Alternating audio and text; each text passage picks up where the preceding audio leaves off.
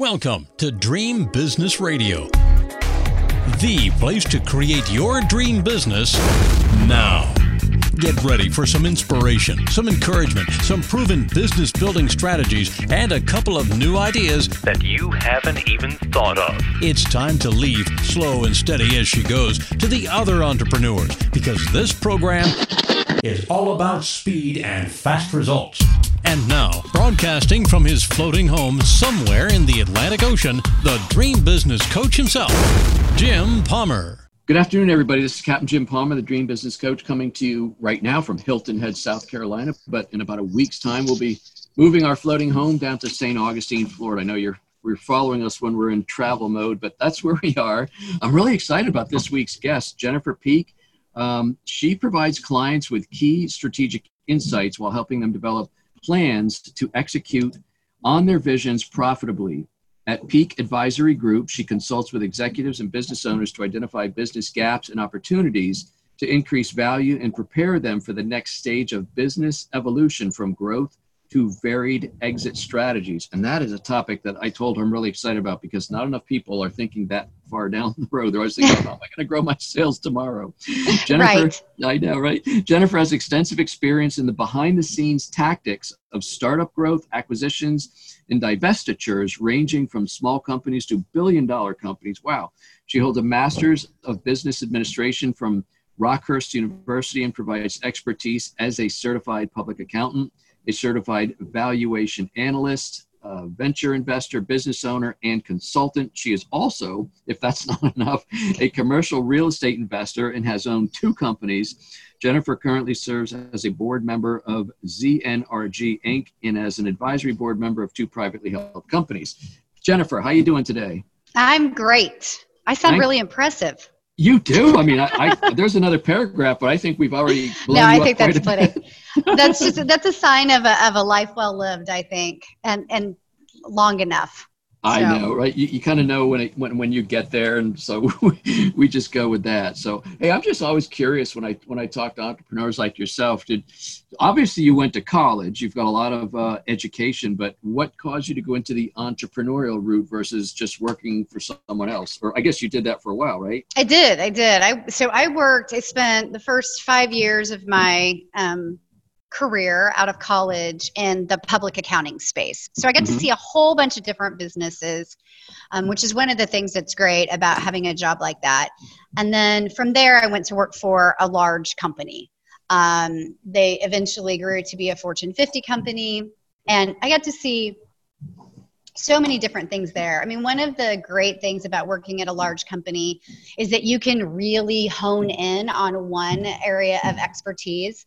Um, the bad thing about working at a large company when you go to start your own thing is um, you don't have an IT department to call and you don't have somebody to come and fix the printer and you don't have all of those other ancillary you wear all those services. hats right you wear all those hats um, but one of the big things that was true throughout my corporate career was i got to see a lot of um, acquisitions and divestitures so mm. there's always the nuances in there, regardless of how big or how small the transaction is, that are just going to be true no matter what you do.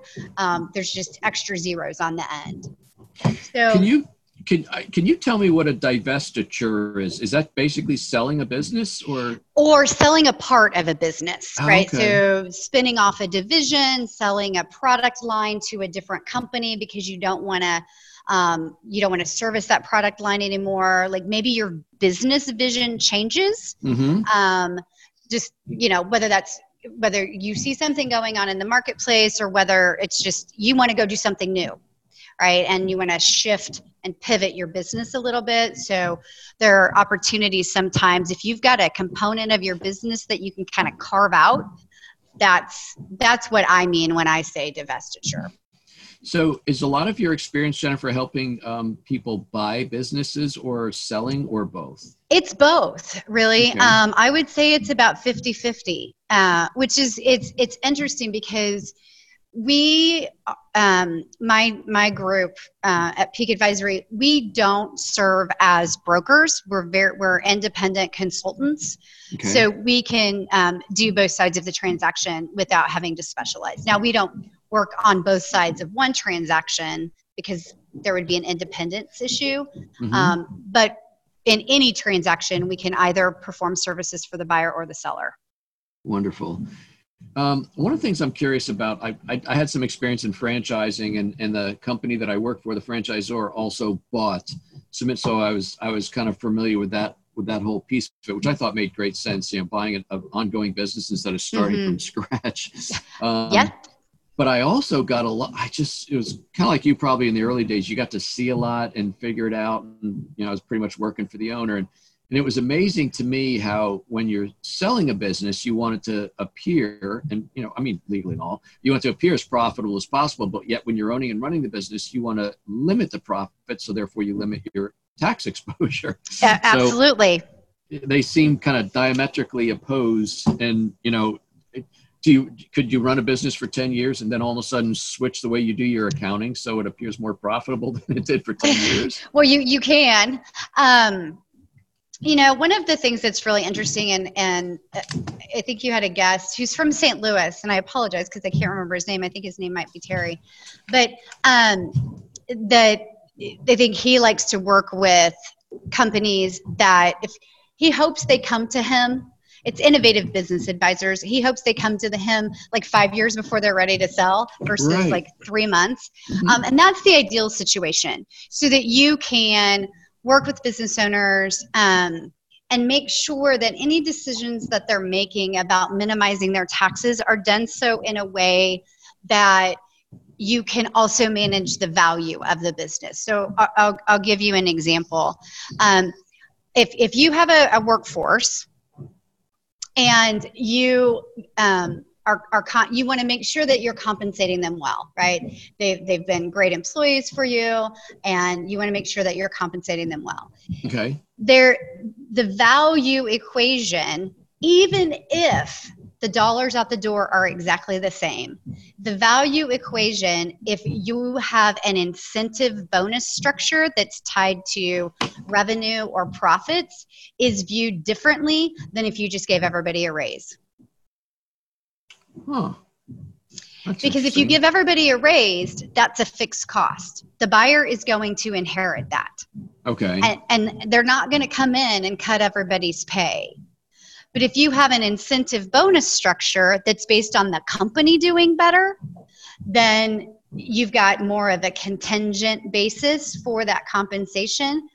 And, and you know, if you've got the right employee team, it's also motivating because if the company makes more, they make more. And if that if that's true, that means your your payroll, as you call it, as a percentage of sales, remains the same. Uh, Or Or goes should. down even. Oh, right. Okay. Yeah, that's Right. true. So yeah. So that's an example of if you've got time to plan, those are some of the things that you can do. Um, the the risk is always that what you don't have is a change in accounting, and and instead you've got you're asking the company to be run differently.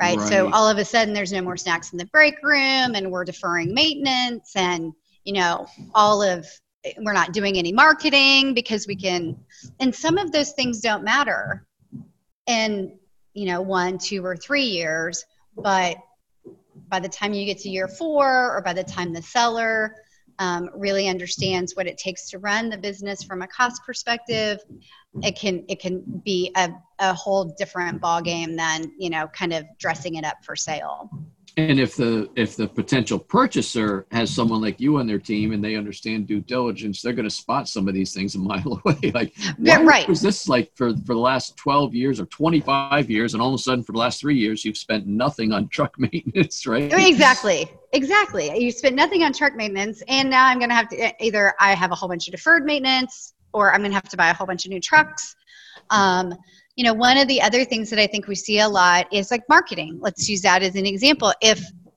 if a company's primary salesperson is the owner and the owner goes away then the new owner may or may not be able to keep those relationships and may have a need to spend more on marketing.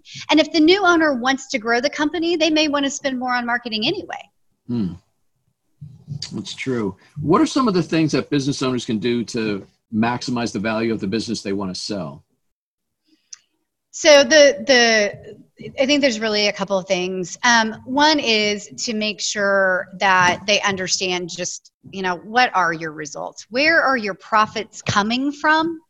So some of the easy things that um, business owners can do from that perspective is to say, okay, we do a hundred different things. Do we really make money on a hundred different things? Or do we make money on 50 things and we just do the other 50 things because we've always done the other 50 things? Right. Or 30 Right. things. Or Yeah. 30 things, right? Or, you know, we can say Pareto principle and there's the 80 20 rule. Right. Um, and, you know, and you can do, you can econ, you can, you can be more efficient and more effective by really honing in on what you're offering without impacting negatively the rest of the business, right? It doesn't mean that you're going to have to let some of your people go.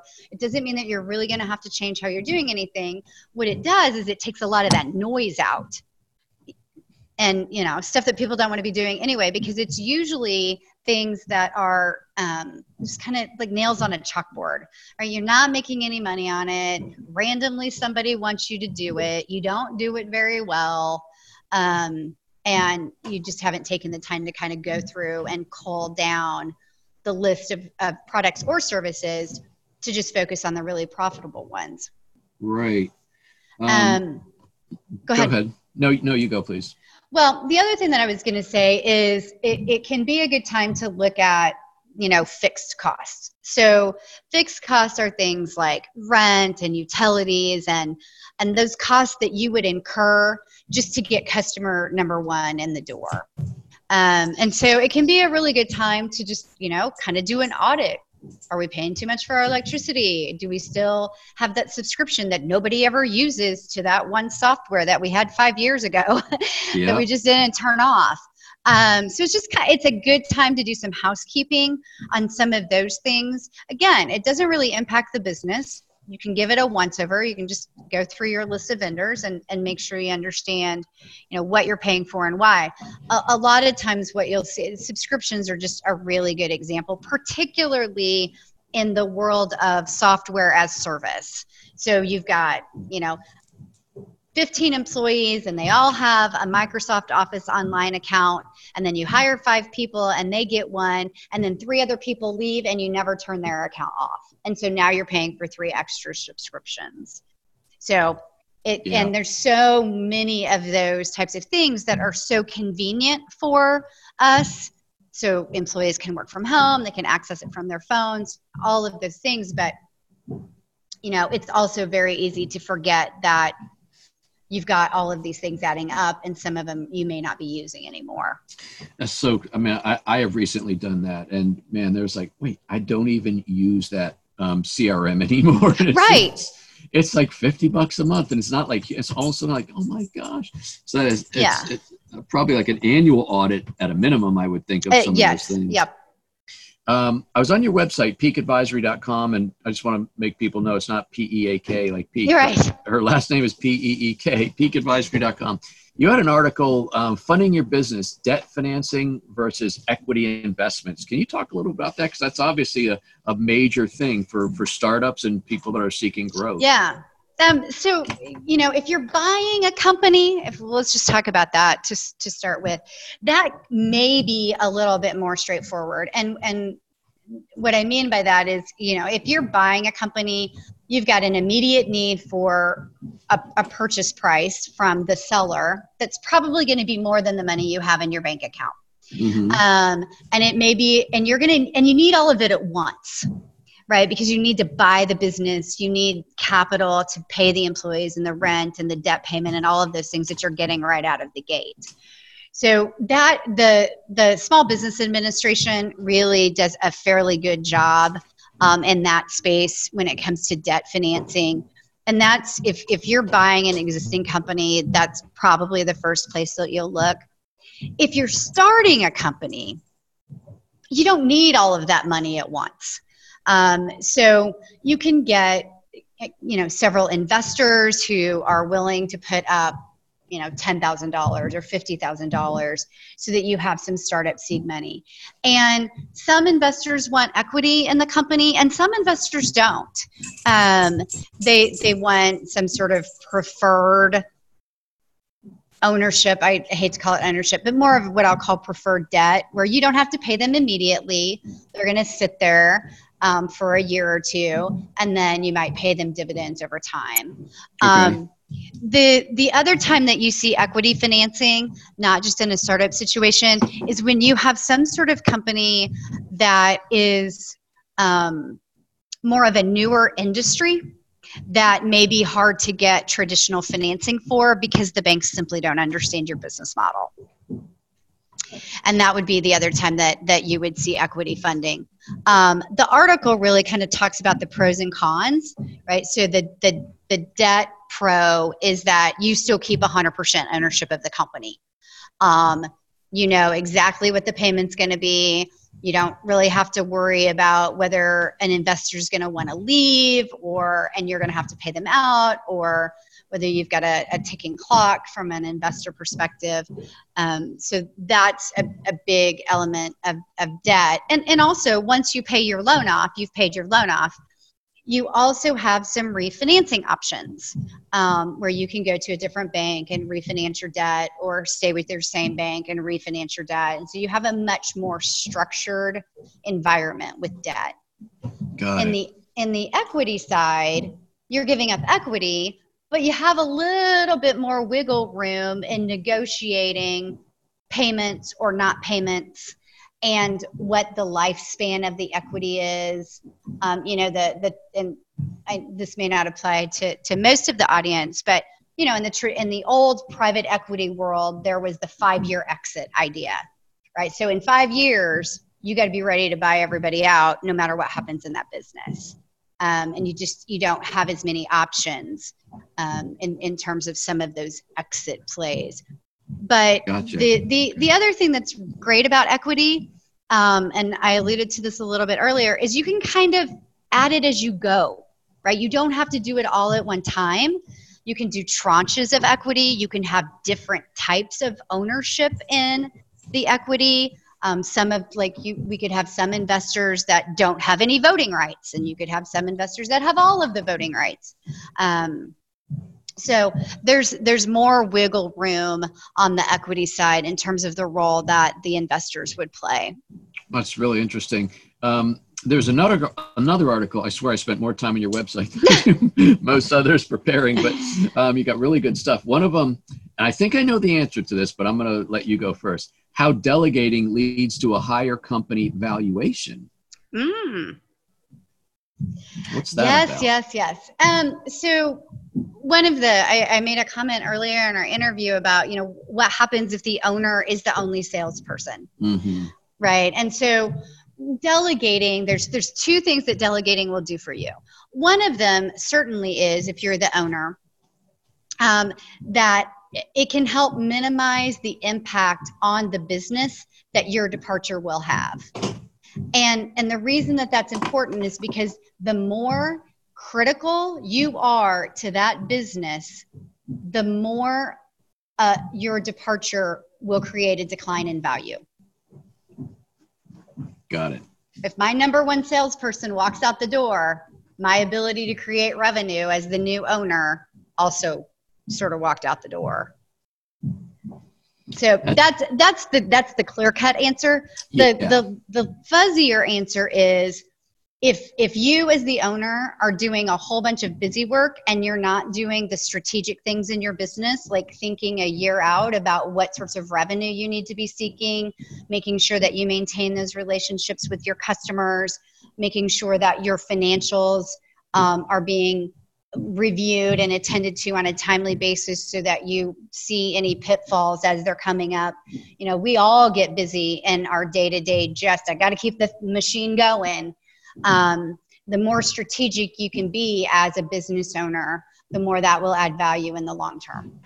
Well, I was pretty close. Um, okay what's your answer? Okay, well, so yours is very yours is excellent. So I'm, I'm not going to step on it, but in my book, one of my books uh, called Decide, I put one of the chapters is delegate or stay small forever. So there's the whole you can't do it all. But the other reason, which is more in line with with what you're meaning, is my my very elementary way of when you sell a business is you're going to get more if when you sell the business on Friday and you step away and go to your island or your boat or wherever you're going to go to the beach, and Monday the business keeps running without you, you're going to get a higher value, which I think is closer to what you said. Yeah, absolutely. That's absolutely true. Good. All right. Well, there. See, I'm not so dumb. so I bring experts like you on. Um, love the interview. So um, let me ask you, why is due diligence so important in buying a company? Um, and I, this is probably an easy part too, but and who's the best to do the due diligence? Is it somebody buying the company? Maybe, I guess, if they're buying a similar company they have a lot of experience in, or working with somebody like yourself? Or is it a combination of the two? Uh, you know, I, I find that it's a combination of the two. So uh, I'll give you an example of a recent due diligence um, engagement that we completed gentleman was buying into a company that he had a lot of experience with the company because he worked for um, the company that he currently works for is a customer of the other company. So he has a lot they're in the same industry. He has a lot of insight into you know what their volume is what he suspects the other volume is um, so he had a lot of that in-depth knowledge. Has been doing business with them for years. Really knows the management team. You know all of those great things. Um, but we did a due diligence engagement with him to it, it was twofold one was to just you know is there things that i'm just not seeing because i'm on the operational side and i just want to make sure the financial side stacks up um, and then two was to just validate what he thought. Um, and and one of the things that was really interesting about that that goes into also why you would want to do due diligence regardless of who's performing it is you know the company was doing really really well but one of the things that we could see was that there were cash flow constraints um, what they would do is that they would grow really good for two years and then they would have to plateau while they got their cash position back to be able to fund the next round of growth. And there's nothing wrong with that at all, um, unless that's not what you're expecting. Right. So, and if you're looking at a company that's had great growth for the last two years because that's where you hit it in its cycle, and you don't realize that year three is going to be a plateau year, and you think that that growth pattern is just going to go, you know, into the stratosphere, you need to understand kind of what the trends of the company have been. And and look, when somebody's trying to sell their company, they're telling you the good story. That's right. right? It doesn't mean that they're lying. Um, but you know, one of the advantages is is that by the time you get to due diligence when you're buying a company, most people have some level of emotional investment in the process at that point. And you know, having a, a neutral third party can be beneficial because you know, I, I said earlier, we don't participate in we don't operate on a contingency basis. I don't want to say I don't care whether your transaction closes, but I kind of don't care whether your transaction closes. So, you know, my job is to give you advice on what we're seeing and and different ways you can think about it. It doesn't mean it's good. It doesn't mean it's bad. Um, the other big reason to do due diligence, and this is um, why one of the things that I think people overlook, is that it can give you a really solid basis for developing your business plan going forward. You know, really kind of digging into some of those details and not just taking the owner's word for it or the face of the financials. Um, it can really help you understand how you're going to run that business, you know, when you open that door on day one. Really good stuff. Man, the, the clock dictates all. I've really enjoyed the interview, Jennifer. Um, I know I gave it once, Peek Advisory Group. Is that the best way to communicate with you? How, do, it how is. can people connect with you? Definitely on our website, peekadvisory.com um, is great. I'm, I can also be found on LinkedIn, so reach out there. Um, those are the two best ways. Wonderful. And again, folks, it's Peek, P E E K Advisory. I know because of the kind of business she's in, you think it's Peak Advisory, but it's not a clever name. It's her name. So. like I know. There you go. Jennifer, thanks so much. I really appreciate your time today. All right. Thank you. You as well. Hey, folks, that wraps up this special interview with Jennifer Peek at peekadvisory.com. As we're doing this interview, we're a few weeks away from uh, my next event, Dream Business Academy in Orlando. Uh, the website is dreambusinessacademy.com, dreambusinessacademy.com. That is it until next week. Another fantastic interview. I am Captain Jim Palmer, the Dream Business Coach, and you take good care. Now it's time to go implement what you've learned. Great ideas are nice, but results only happen through action and implementation. So stay focused. Kick all distractions to the curb. Sleep a little less if you have to. And create your dream business now so you too can live your dream lifestyle. To learn about building your dream business, join Jim's free Dream Business Facebook community at dreambizgroup.com. That's dreambizgroup.com. See you next week for more Dream Business Radio.